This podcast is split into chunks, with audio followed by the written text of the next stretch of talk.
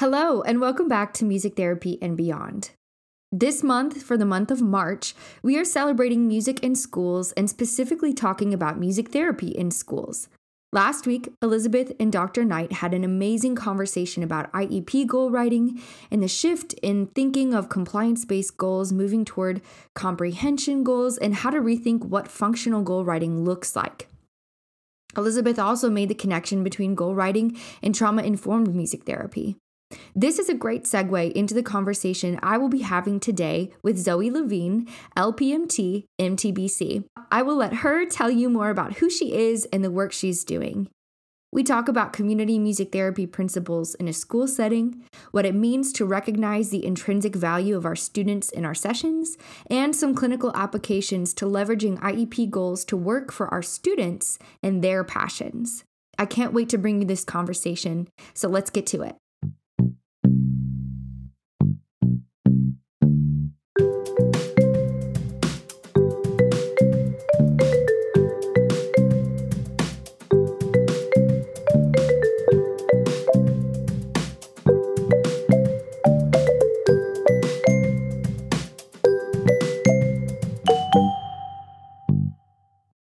Well, Zoe, welcome to the show. We are so excited to have you today. Thanks so much. I'm really excited about it. Um, yeah, I'm I'm really happy that you asked me to be here. Well, I'm happy that you accepted. So, just to kind of introduce yourself to our community, um, why don't we start with you sharing some of your background? Like, how did you get into music therapy? What's your clinical background? Basically, how did we get here today? Um, yeah, I mean, that goes pretty far back. Well, I'm Zoe. I'm Zoe Levine. Um, I'm a music therapist and a licensed practitioner in Maryland. Um, my pronouns are she, her, they, them. Um, I am a white enabled Jewish music therapist. Um, I am Appalachian from West Virginia. And I know that all of those things might sound like kind of disconnected, but they're all pretty integral into like how I made my way here and like pretty much everything you're gonna kind of hear today. Um, my family is super musical. My dad um, kind of came up in the DC rock scene. Um, my mom sings all the time. So musical family. My brother's actually ju- my brother actually just uh, passed his music therapy boards. Um, just got his first job. So we're like it's a music family and That's growing awesome. up in yeah, it's really cool. Like my community growing up too was super musical. Um a really kind of special place. So it's just I don't know. That's kind of ingrained. Yeah, that's awesome. So, where did you do your educational work? So I um, was kind of cool. I was in West Virginia University's first graduating class of music therapists. Um, so me and my friend Patty, who is now a board certified music therapist, still working in West Virginia.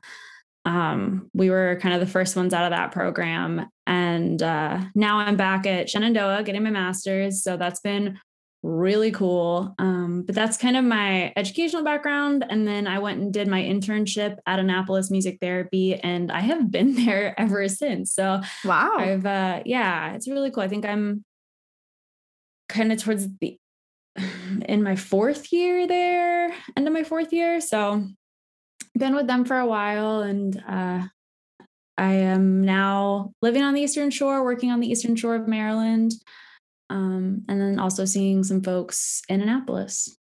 Very cool. Now, if you could just kind of give like a general description of the populations that you work with, the type of programs that you're doing with your current job. Yeah. So, um, I, I personally don't usually like contextualize like the work I do in terms of populations, but I can definitely kind of give some insight into like settings and places um, and kind of some of the lived experience that brings people into community with me.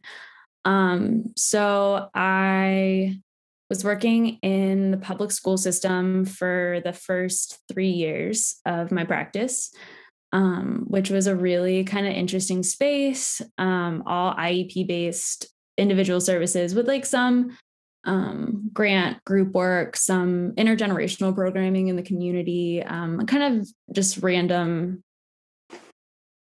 other uh, programs, but most like the bulk of it was in the public schools. And then just this last year, I started at a um, school over on the Eastern Shore, which is a really interesting place. It's um, it provides uh, day and residential school services for disabled folks. Um, just a note, like as we go through this, I personally use um, identity first language versus kind of um, person first language. And I know it's super subjective, and I am happy to talk about people however they want to be talked about, but just as the default, that's kind of what I do. Um, but yeah, that's where I am now. I'm at a semi residential school over on the shore, and I still see a couple folks um, individually out of Annapolis. And then the rest of my time is working with college undergrads at Shenandoah, which is really cool. That's awesome. Wow, what a really cool conglomerate of experiences that you've got going. That's awesome. So, one word um, that I've picked up on that you've used a couple times is community. And um, I know that music therapy is like hard to put into a box of like philosophy or like put a label on how we think about what we do. But if you could maybe explain your philosophy to how you practice music therapy and like what kind of um, is like a driving factor in how you approach your clinical work?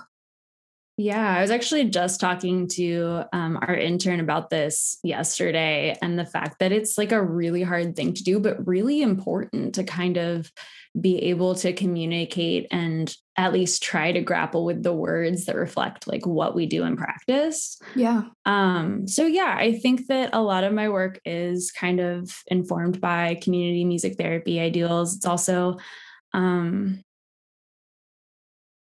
informed by kind of a critical humanist perspective. Um, Natasha Thomas and Susan Hadley have a really awesome um, piece. I believe that's in Perspectives uh, that gives like a really cool rundown of critical humanism and it's kind of the integration of all these different critical theories, um, post kind of post humanism. Um, but you're right; it is really hard to like wordify that because there aren't really I feel like people have such different understandings of what each definition is. Like if you say person centered, people have 18 different ideas of what a person centered music therapy session looks like. Right. Um, so I think that that's really the the challenge I come across and that is like giving these words like critical humanism like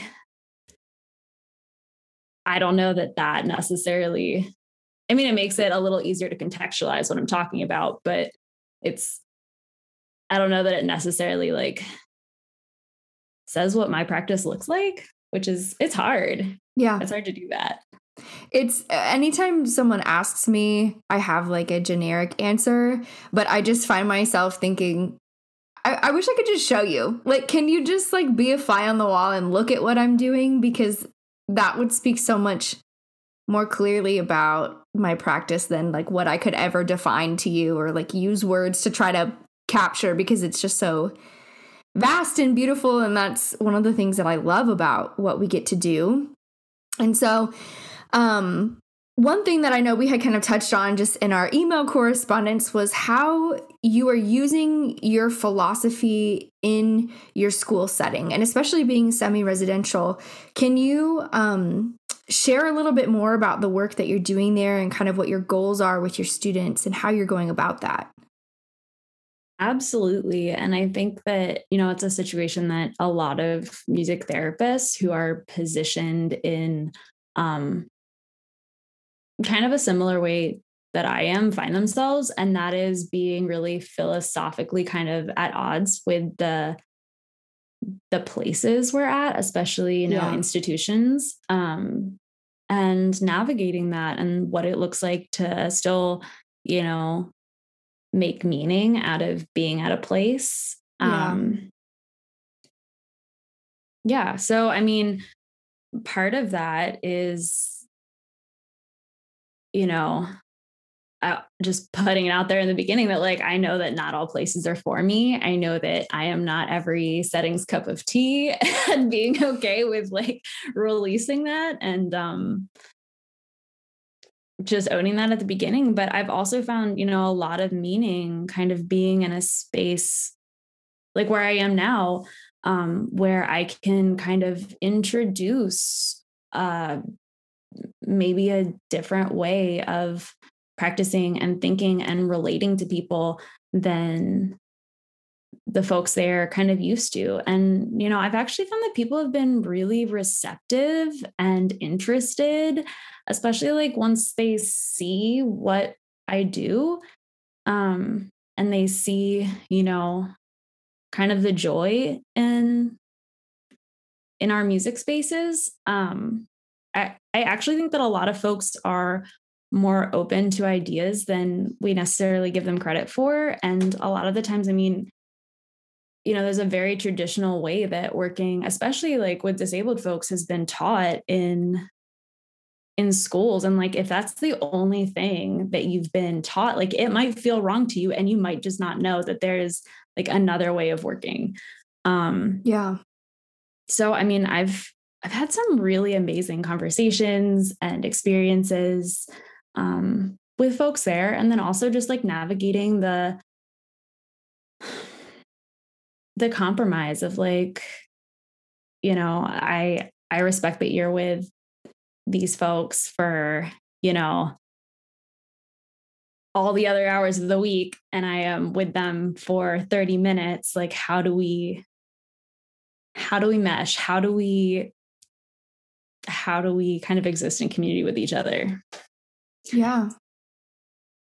I don't know. I feel like I got away from the question on that one, but well, that's um, okay. I mean, you can. I'm. I'm thinking too. Like, I mean, one thing that I wanted to ask was because a lot of like educational systems, especially like in special ed, are very, very behavioral based. And so, I mean, you've worked with IEPs, so you know, like a lot of them are very, and that's part of the bigger conversation that we're having this month is very compliance based goal writing, which is just not, um, not always the most productive and not always the most, um, helpful for the people that are, you know, being assigned these goals and tasks. And so, has there has there been any pushback or maybe um like how have you handled i guess maybe educating those opposing maybe values in this this system that you're trying to work in with these students? How have you been able to educate? I mean you said they were a lot of the staff are really open to it which is amazing um, but i'm just wondering like how have you handled conversations where maybe it's been a little trickier to explain the yeah. value. I think that a big part of that is like how these goals and objectives come to fruition. Mm. Um, that it's not me sitting in an office figuring out, like, okay, here are my list of domains and objectives and all of those things that I'm I'm going to bring into this space that I'm a new person in. Um, before I think that goals and objectives have to come out of a relationship. They have to come out of an understanding. I don't think that, you know, um, you can do a, a quick musical assessment and then come up with goals and objectives that are meaningful with no input. Um, mm. I spent a lot of time, you know, interviewing staff, interviewing students, um, just hanging out in classrooms, being like, all right, what do y'all, what do y'all usually listen to? I mean, and what do y'all do? What are you passionate about? What what's something that you like is there anything that like you want to learn? Or is there anything like what what is meaningful to you? And then taking that and if you if you produce goals and objectives that reflect that i think that people really kind of see more value in that. And i mean understanding the balance of language where you know i i do have you know goals and objectives that i can present to you and they are in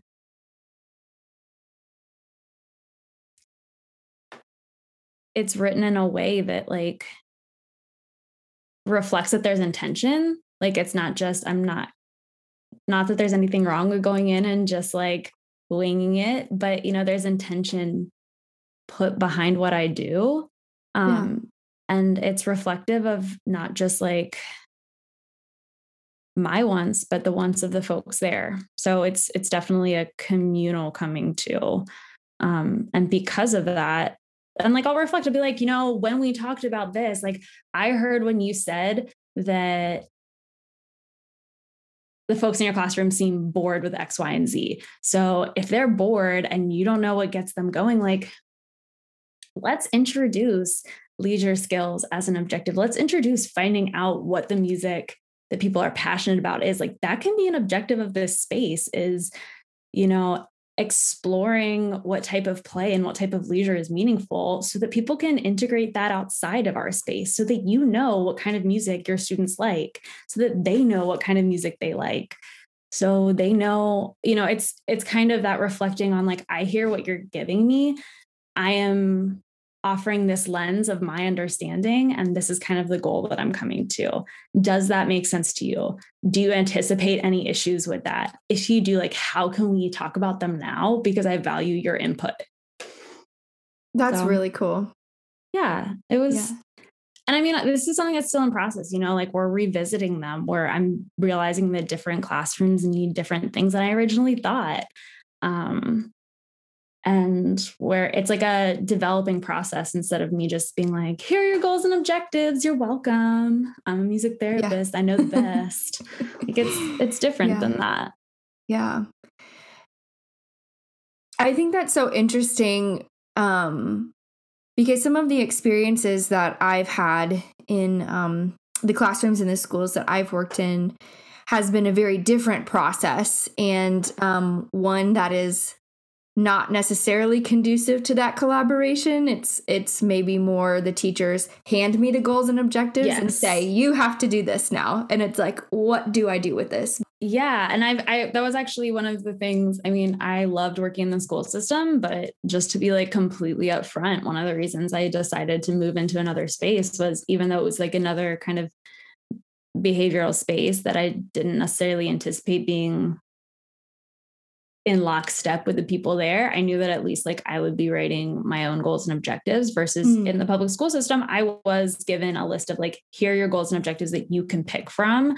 Yeah. Um, it has to be one of these. And I think that there's a lot of space for, you know, music therapists to advocate for goals and objectives that they think would be felt as more meaningful for the therapy participant. Yeah. But I also know that they're like by the end of my time in the schools, my practice was a practice of um, stretching goals and objectives as far as they could go. In, you know, yeah, we're working on, let's say, adding two digit numbers, but like we're going to be also including all of these other things because I know that this person also really like loves K-pop and so it's going to all be embedded in K-pop because that's what they're passionate about and we're not going to be sitting at a table, we're going to be like putting everything on the floor and moving everything around. So it's it's kind of integrating that academic concept or whatever that concept is with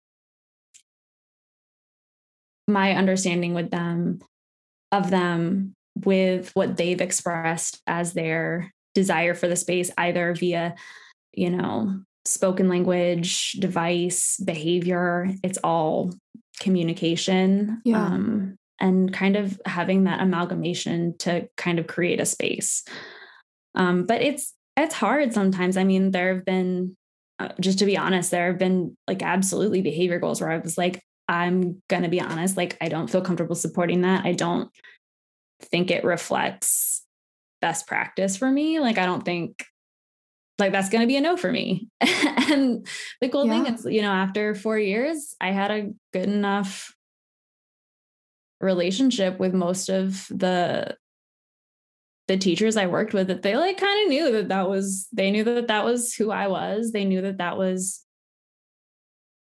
they knew what I brought to the table and I know what they bring to the table and um I think it's also like understanding what your boundaries are and you know I think that there's this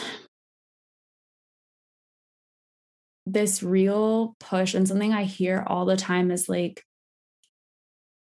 centering the validity of music therapy and like oh like that acceptance of oh how do you get people to accept you as like a valid related service? How do you do that?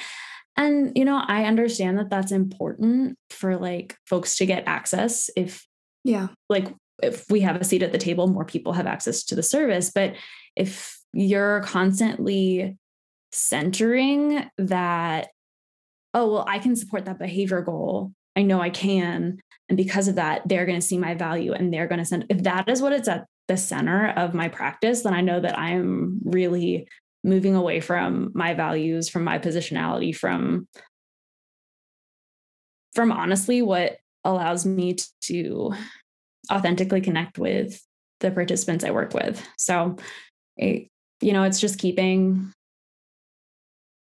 it's constantly questioning why I am I'm working on something. It's constantly questioning is there a better way and like being comfortable to sometimes say like yeah there's a better way and I don't I don't feel comfortable with that. Yeah. Absolutely. I think that's a really important component too because I think there is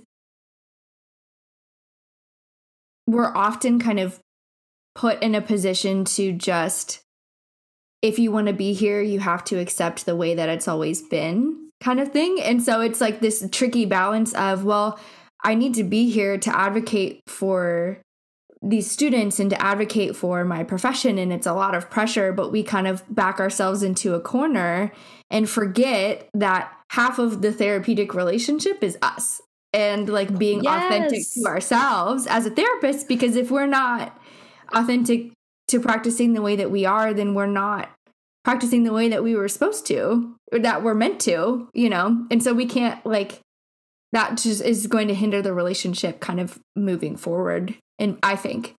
Absolutely. I mean, it is absolutely all relation relationship based. And, you know, we are you know there's i think the way at least i was initially taught is that you know it is completely centered on the other person. It's all about the other person. And i think that you can center center someone else's voice their their personhood but also still acknowledge that like you can't take yourself out of the equation. And if it's not if what's happening really goes against like what your values are, then like it's not going to be an authentic space. It's not going to be like, it's going to be a lot of work and probably not a lot of those joy moments. And I don't, I don't know, I don't feel like that would be sustainable for me. And I don't think that that's something that the people I work with would really get that much out of, honestly. Um, so I love that you said that because that's that's huge. It's all about relationships. Yeah. Um, yeah. So putting this idea, I guess, into practice a little bit. I mean, often in the school settings, kind of like we've touched on, there can be a lot of red tape, so to speak, right? There's a lot of documentation and and things that we have to do and keep track of for their purposes and billing and all the things. Um, so how are you um just as like a practical tip that someone could maybe start to think about implementing in their own work how do you write some of these goals um, in a way that kind of balances empowering them and also accomplishing what you need to for the technical side of documenting? Yeah i mean so, that's a hard question just because so many of the requirements in different spaces are right. are I mean they vary immensely. I mean, I'm thinking about like my my goals and objectives at the space I'm at now and it's, you know, it surrounds leisure skills, um exercising autonomy, building community, mm. um, you know, exploring communication and preferred modalities, all of these different things. Um, and then I'm also thinking back to like just also really strategically picking goals um, in the public school setting where it was like, you know what, I can envision an experience that I could combine multiple multiple layers of meaning while also, you know, supporting this academic goal that's going to make it kind of easier for them to navigate their school life, you know? One thing so, that I'm Sorry. sorry. So I was just going to say one thing that I'm thinking about as you're talking, and I was thinking about this earlier too when you used the K-pop and like counting goal example. I think it's it's such an obvious but easily overlooked mindset switch from from my thinking. It's so easy to get caught up in like putting the goals first, especially when they're um, compliance based goals and like really centering everything around the goal instead of embedding it into the music and making the music and the relationship the primary focus of every interaction. You know what I mean? Like it's it's so obvious when you like say it back. It's like, well, yeah, I'm a music therapist, duh. But it's not always duh because of the way that the system is kind of it's this really procedural know. way of thinking of like, okay, I see a problem i'm bringing my music in to fix it versus a relation a relationship based way of like this is my understanding of like how it feels to be with this person um this is how it this is how i understand their passions and like this is the music that's coming out of this space okay i can see how i can support this which is meaningful for them because of x y and z with that you know? Um someone who just want to like shout if you're looking for more information on this kind of um like reflection of like work reflecting understanding of people uh kerry devlin who is just an absolutely brilliant writer um her instagram too is just like a wealth of information. It's liberated learning um but i mean she she taught me so much about this and it is it's like I'm thinking about, you know, just yesterday when I was in sessions, we, oh my goodness, how many different, like we had Eminem, TLC, Professor Longhair, Coldplay, Barney, Santana, like all of these, all of these different artists. And pretty much every session was informed by like what I know people want to explore. And it, I'm, I'm personally feeling that there's a lot of meaning coming from it. And I've, I've heard from students and staff that they feel like it, there is too, because it's really like taking that time, even just at the beginning of the session. Like I don't, a lot of the times I'll bring in some options for experiences and like I have all of these different materials with me and I have my space set up. So it's like, you know, if someone picks XYZ, I can pull things out and I can look things up easily. But I have like a ton of different cards that just say, like, dance, listen to music, um, use a parachute, play the drums, um, do electronic music and beat building, like all of these different things. And at the beginning of most of my sessions, and just I'm like, all right, what are we gonna do today? What do you want to do? Uh, do you want to write a song? And like people will just go up and we'll build a session plan together and collaborate in that. And when we get each thing, I'm like, all right, so if we're gonna do a parachute experience, like what are we gonna listen to? Who has ideas? You know, um, what do you all know like what's something that's going on oh you know mardi gras going on you all have been talking about that in class. That's really cool. Like, what is the music of Mardi Gras? Let's look up a YouTube video and we'll do the experience with that. It's a, I think personally, like feeling comfortable with A, using recorded music, using um, pop music, using apps, using all of these different things that make a wealth of different sounds available to you in a space. Um, but also like make that reflexive kind of improvisational space, you know, a little more accessible. Um, that's been huge for being able to react and incorporate what is relevant in someone's life in that day instead of you know coming in with a tailored session plan of like okay Uh, we're going to do rhythm sticks first and it's going to be to this to me playing a live version of Taylor Swift because like this is what I've prepared. It's like, okay, you know, yeah, sometimes I do like prepare a live version of 22, but I'm also going to have the freedom to be like, oh, that's not what we're driving with today. Like, sure, let's listen to I don't know, Dan Zanes, um, something else. You know, there it's kind of building that space with the folks we're we're working with. Absolutely. And this is kind of um, in my mind a good segue too into um, just touching on a little bit of what I believe is the importance of being trauma informed when we're in these spaces with the people all the people that we're working with. That includes staff and teachers and any yes. any participant in our space. Um but i think your responsiveness to your students blends beautifully with that. And um and that's something that i i am similarly passionate about is being able to be flexible and whatever they're showing me that they need or they're telling me that they need, that's what we're going to address first.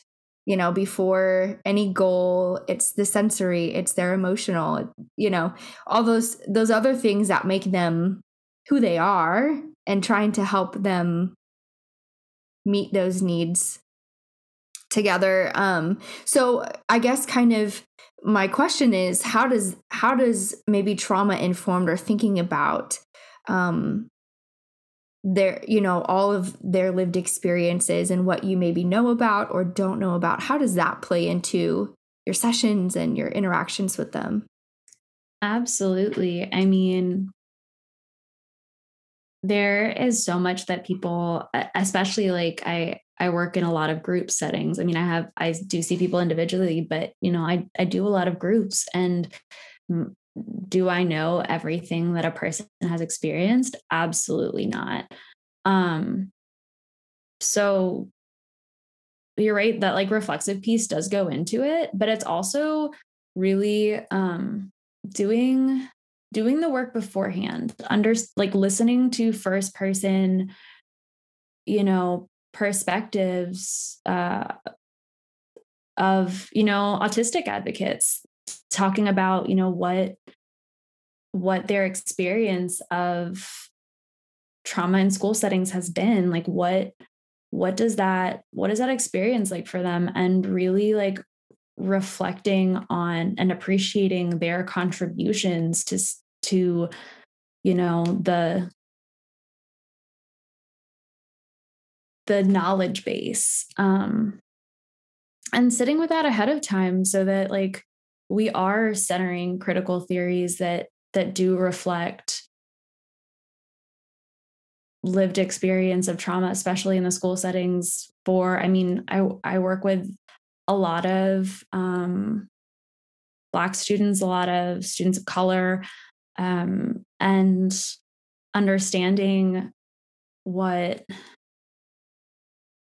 what role kind of behaviorism might play in their life when they're going out into you know society and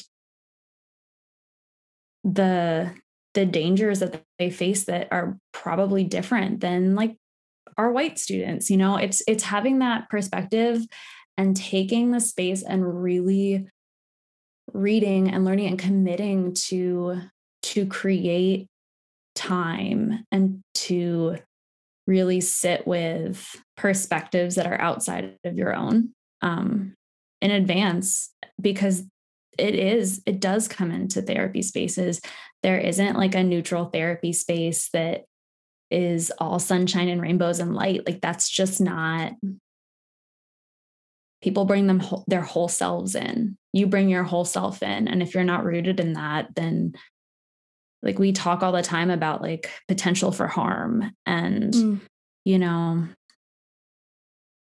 i think that that is one of the most relevant examples of potential for harm is you know are we are we enforcing you know just as an example like a arbitrary social construct that is completely culturally irrelevant to someone and thus re-traumatizing their experience of like having like a really traumatizing experience of acculturation like what how do we not just be reflexive to that but how do we proactively learn so we are not i mean honestly like there's no way to like never cause harm but to do your best to be informed to do your best to you know work in opposition to that. Yeah absolutely and i think um something that i've been reflecting on a lot too is especially in in school settings there's there's a lot of ableism that has been built into a lot about how we think about and just how that's built into the goal writing is so i, I think society is built on that. Like it's it's in our school systems are a reflection of our society which you know really puts an emphasis on productivity it's like your value is linked to like can you produce can you create a product can you feed like capitalist systems and thus all of the goals for our students reflect like getting them to a point where they can produce. And yeah. if that's not like people have innate value and have so much to bring to the world without that, that like if you negate that and you're only centering that ability to produce, that ability to sort colors so that you can get a job one day, then like it's it is absolutely ableist. It's ableist. It's it's honestly like it's just wrong. and I mean, it's it's hard. I definitely hear that like when you're in a a classroom where that's like what you're hearing all the time, like it sometimes feels like it's so pervasive like how can there be change? But I think that that's part of our work is to find those opportunities for shifting. Yeah, absolutely. Um, so, how might a music therapist, regardless of their um, maybe experience or the kind of work that they're doing in a school setting in particular, um, how might a music therapist listening to this episode go about incorporating some of the ideas that you're operating with in their practice? Absolutely. Um, I would probably say like lean into like there are ways to lean into an IEP to the student's advantage. Um, like there are sections of an IEP and understanding how they function, like knowing the supplementary aids, the modifications, the supports that that student is by law required to have access to, that is so important. So, like, let's say there are frequent movement breaks built into the supplementary aids and you see folks who are constantly trying to get this person to sit down and quote unquote attend to a task like all the time i see it all, all the, the time. time. yeah exactly like that is such a classic moment yeah. just having that like really centering that you know when i'm writing this goal i'm going to put in my um the mediating conditions like given access to continuous movement opportunities like we are centering that that kind of traditional format of like mediating conditions and then the objectives and then the frequency but like the mediating conditions aren't you know given two prompts it's given what this person actually needs that we see that what they need like given access to movement given access to um, whatever type of sensory experiences that they need, given access to repetition and interest based experiences, given access to the things that we actually know work for this person, and then move into like, what is the stuff that, you know, they're they're probably actually doing. Um, so just really understanding the IEP and understanding that like it has some it, it can have some really harmful aspects, but it is also, you know, a real opportunity to say, like, hey, this is something that like the school system came up with. Like this is a this is a structure that like you obviously value. So why are we like this should be available to this person all the time every day it's not just in the music therapy space like do they have access to this in pe do they have access to this in language arts? Do they have like understanding and leaning into the parts of the iep that do feel meaningful for the student? And maybe too i'm thinking even maybe redefining like if the goal is student will attend to a task what are all the things that that task can be and what does it mean to attend to it? Does it have to be sitting at a desk? Can it be walking around the room? Can it be bouncing on a therapy ball? Like what are all of the different ways that you can show attention in a in a way that is helpful and truly individualized to that student their capabilities and their ability to succeed and like with what, what does, they already have. Yeah. And what does success look like to that person? Is it, you know, if like, is it is the task like, you know, delivering papers to every single room in a building without, you know, engaging in XYZ behavior? Or is it like, I know this person is absolutely passionate about their dog. Like they are so into their dog. Like, is is what a more meaningful task like can we do all the steps to like feed your dog like, is that absolutely? Yeah. And so, is that meaningful to you? Like, do you want to feed your dog by yourself? Like, that's kind of cool. And that's I mean, like an actual ADL. Like, that's a life skill, but it's also empowering to them because it's something that they love and they're passionate about. And so, giving them the tools to like do what they love is amazing. People have intrinsic power, they have intrinsic worth. And you know autonomy is a right. It is i mean even for children um even for like the young children we work with in school settings like it is it is a it's a safety skill. Like at the very if you can't appreciate it for any other reason it is a safety skill yeah. of being able to reject of being able to say no. Um i mean it's so much more than that but I feel like that's a very palatable justification. So, how do you embed that? How do you how do you look for ways that you can shift your practice, shift your space, shift the physical environment instead of trying to change another person who comes to therapy as a whole person, who comes as unbroken as as just a person who's ready to explore and potentially, you know, grow, potentially stay the same for a while, potentially like all of those different things are fine, but like how how do you shift yourself, your practice and your your space to be affirming to their personhood? Yeah. I think in light of whether they are meeting their IEP goals or not, it's not a matter of they're good because they met their goal today and they were able to sit still or they're bad because they can't sit still. You know, there's there's very like harsh contrasting sometimes language but also attitude around whether they're succeeding or not, whatever that means.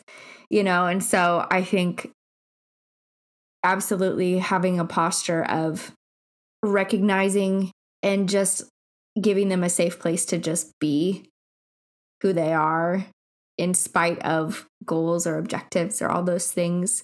And then in that way, empowering them to grow or to just be. That's okay. You know, like like yeah, you said, sometimes I think there is directionality that comes out of it. Sometimes there yeah. really is that direction of like, you know, I want to learn how to thinking of an adapted lesson. Like I want I want to learn how to play this song on piano. Like I want to do that. And you know, there's going to be structure that comes out of that. There's going to be directionality. And then sometimes there's less of that.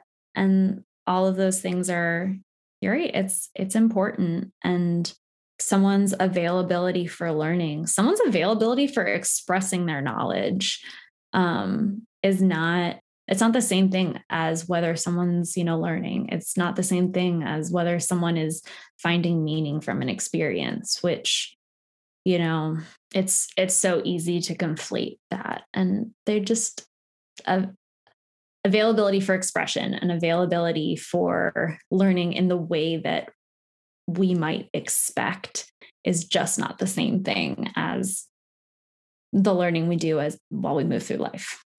Yeah. Could you, and you've given a lot of great examples, but I kind of want, as we start to wrap up, I kind of want to leave our listeners with maybe some inspiration on how to kind of get at what you are doing, the work that you're doing. So, if possible, could you maybe give an example of, of maybe an intervention or an experience or how you might work on one of your goals? I absolutely can. I do want to like preface that with I mean, it's not the way that I value this work, it's not necessarily a procedural moment where it's not like a specific experience. And it's it's almost definitely not an intervention, but it's like there is is base work that like has to be done. Um it's it's not just a way of shifting shifting one thing that's a great start but like it is centering the voices of the folks that you're working with it's centering their experience it's learning mm-hmm. it's committing to that um and then with that said i do think the whole having i'm i'm trying to think of like a specific example of just as expansive of a way of experiencing something as possible like just integrating as many choices into an mm. experience mm. um if you haven't read up on or like looked at any of the amazing uh, resources that are out there for AAC where you're integrating you know visual supports for things. You have an app on your iPad if the person doesn't have access to their own yet. Um, where you have picture choices and you have like you're accepting gestures all of these different things if you can combine that into one experience like um i'm thinking of a person i worked with via telehealth um, which is really fun and for every question they answered we were doing an experience about i think we were learning about trumpets um, but also like working on vocab words. So we were like writing story songs about trumpets. Um, That's awesome. It was really fun. And for every experience, we would have a Jamboard up that had, it was like a communication board that had frequently used words on it. But then we would also use the chat and I'd be like, hey, type an H if you want a hint, or you can type out your answer, or you can speak it to me like and it was all of those things and i would have the list and i would resend it every single time of like okay you can type it you can click it you can give me a thumbs up or a thumbs down you can shake your head. Like there are these are all of your ways that you can you can engage in this and so there was that a i mean like there was always that opt out of like do you even want to participate in this experience? and yeah. the answer is no, we do something else. Um, that's like the absolute most basic moment of like, yeah, here's your choice. Yeah. Do you want to? Yeah. do you want to do this? And I think that, you know, people get so hung up on like, oh, people don't want to do what I'm putting out there. And like, that's, that's okay. What are people going to get from something that they like genuinely don't want to do? Like, isn't that people kind of like downplay the fun aspect and they trivialize the fun and the play aspect of music therapy but a lot of it is fun. Um, so like just checking in like do you want to do this? And then having the multimodal options of like using a Jamboard that has all of these different words that have picture supports with the words and then using the chat and then using voice and using all of these different things to then create this amazing musical story about this person who plays a trumpet.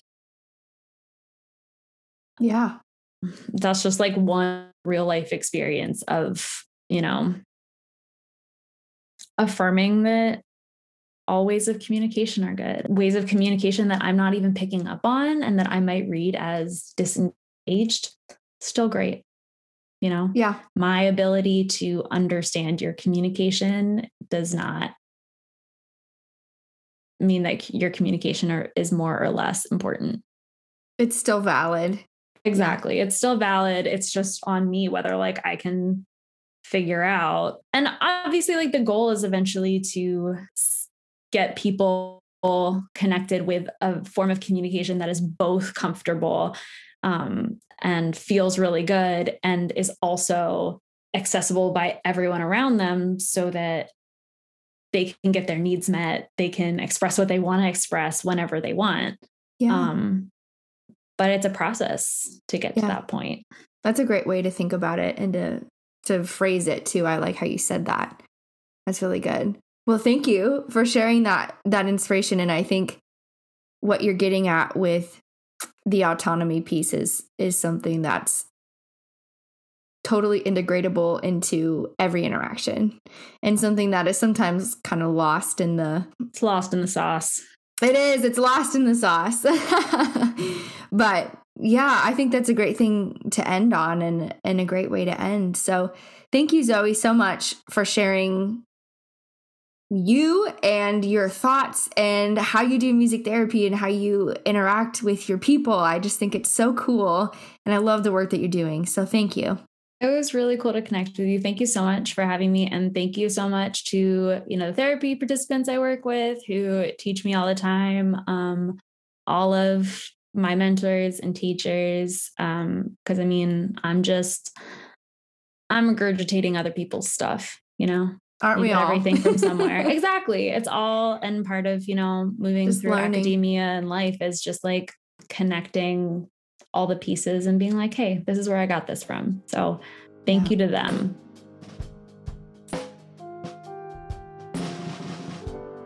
Thank you so much for joining us for this conversation with Zoe.